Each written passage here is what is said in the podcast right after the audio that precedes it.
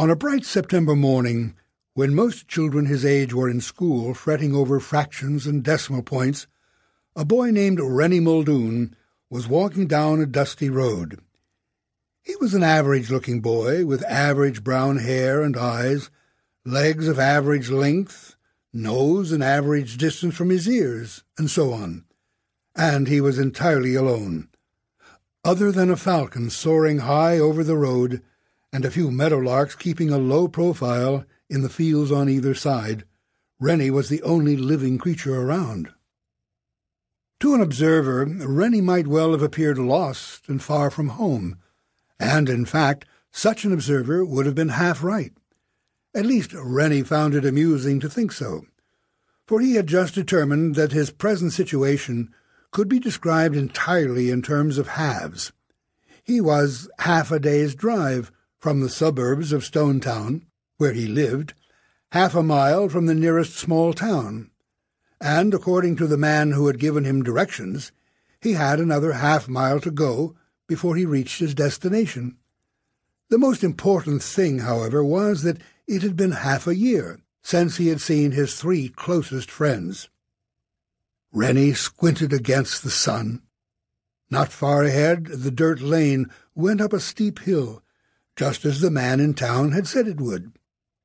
Beyond the hill, he should find the farm, and on that farm he would find Kate Wetherall. Reynie walked faster, his shoes kicking up dust. To think he would see Kate any minute, and Sticky Washington. Sticky would be here by evening, and tomorrow they all would drive to Stonetown to see, well, to see Constance Contraire. But that was all right, too. Even the thought of Constance insulting him in rhyming couplets made Reynie happy. She might be an impudent little genius in the rough, but Constance was one of the few people in the world Reynie could count as a true friend.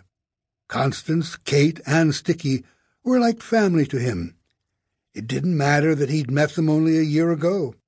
Their friendship had formed under extraordinary circumstances. Reynie broke into a run.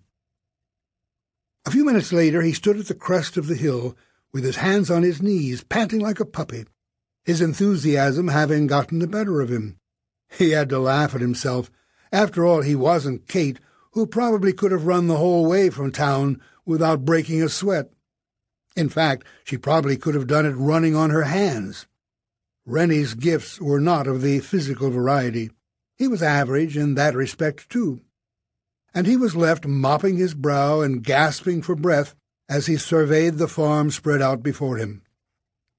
So this was Kate's home, a modest farmhouse and barn, both freshly painted, with an old truck in the farmyard, a tiny white henhouse, a pen with sheep and goats milling about in it, and beyond the pen, an expanse of rolling pastures. Across the lane from the buildings was an orchard, a few of its trees studded with fat red apples, though most of the fruit was undeveloped and scarcely visible.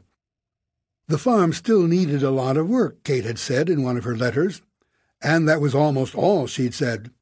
Her letters were never what you would call wordy, though they were always cheerful. Rather too cheerful, actually. They sometimes made Reynie feel as if he were the only one who missed his friends.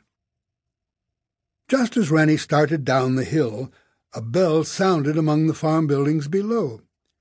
He scanned the area, hopefully, for Kate, but saw only the goats and sheep filing out of their pen, which must have been left open so they could graze in the pastures. Reynie drew up short in surprise. He could have sworn the last goat to leave the pen had turned around and nudged the gate closed.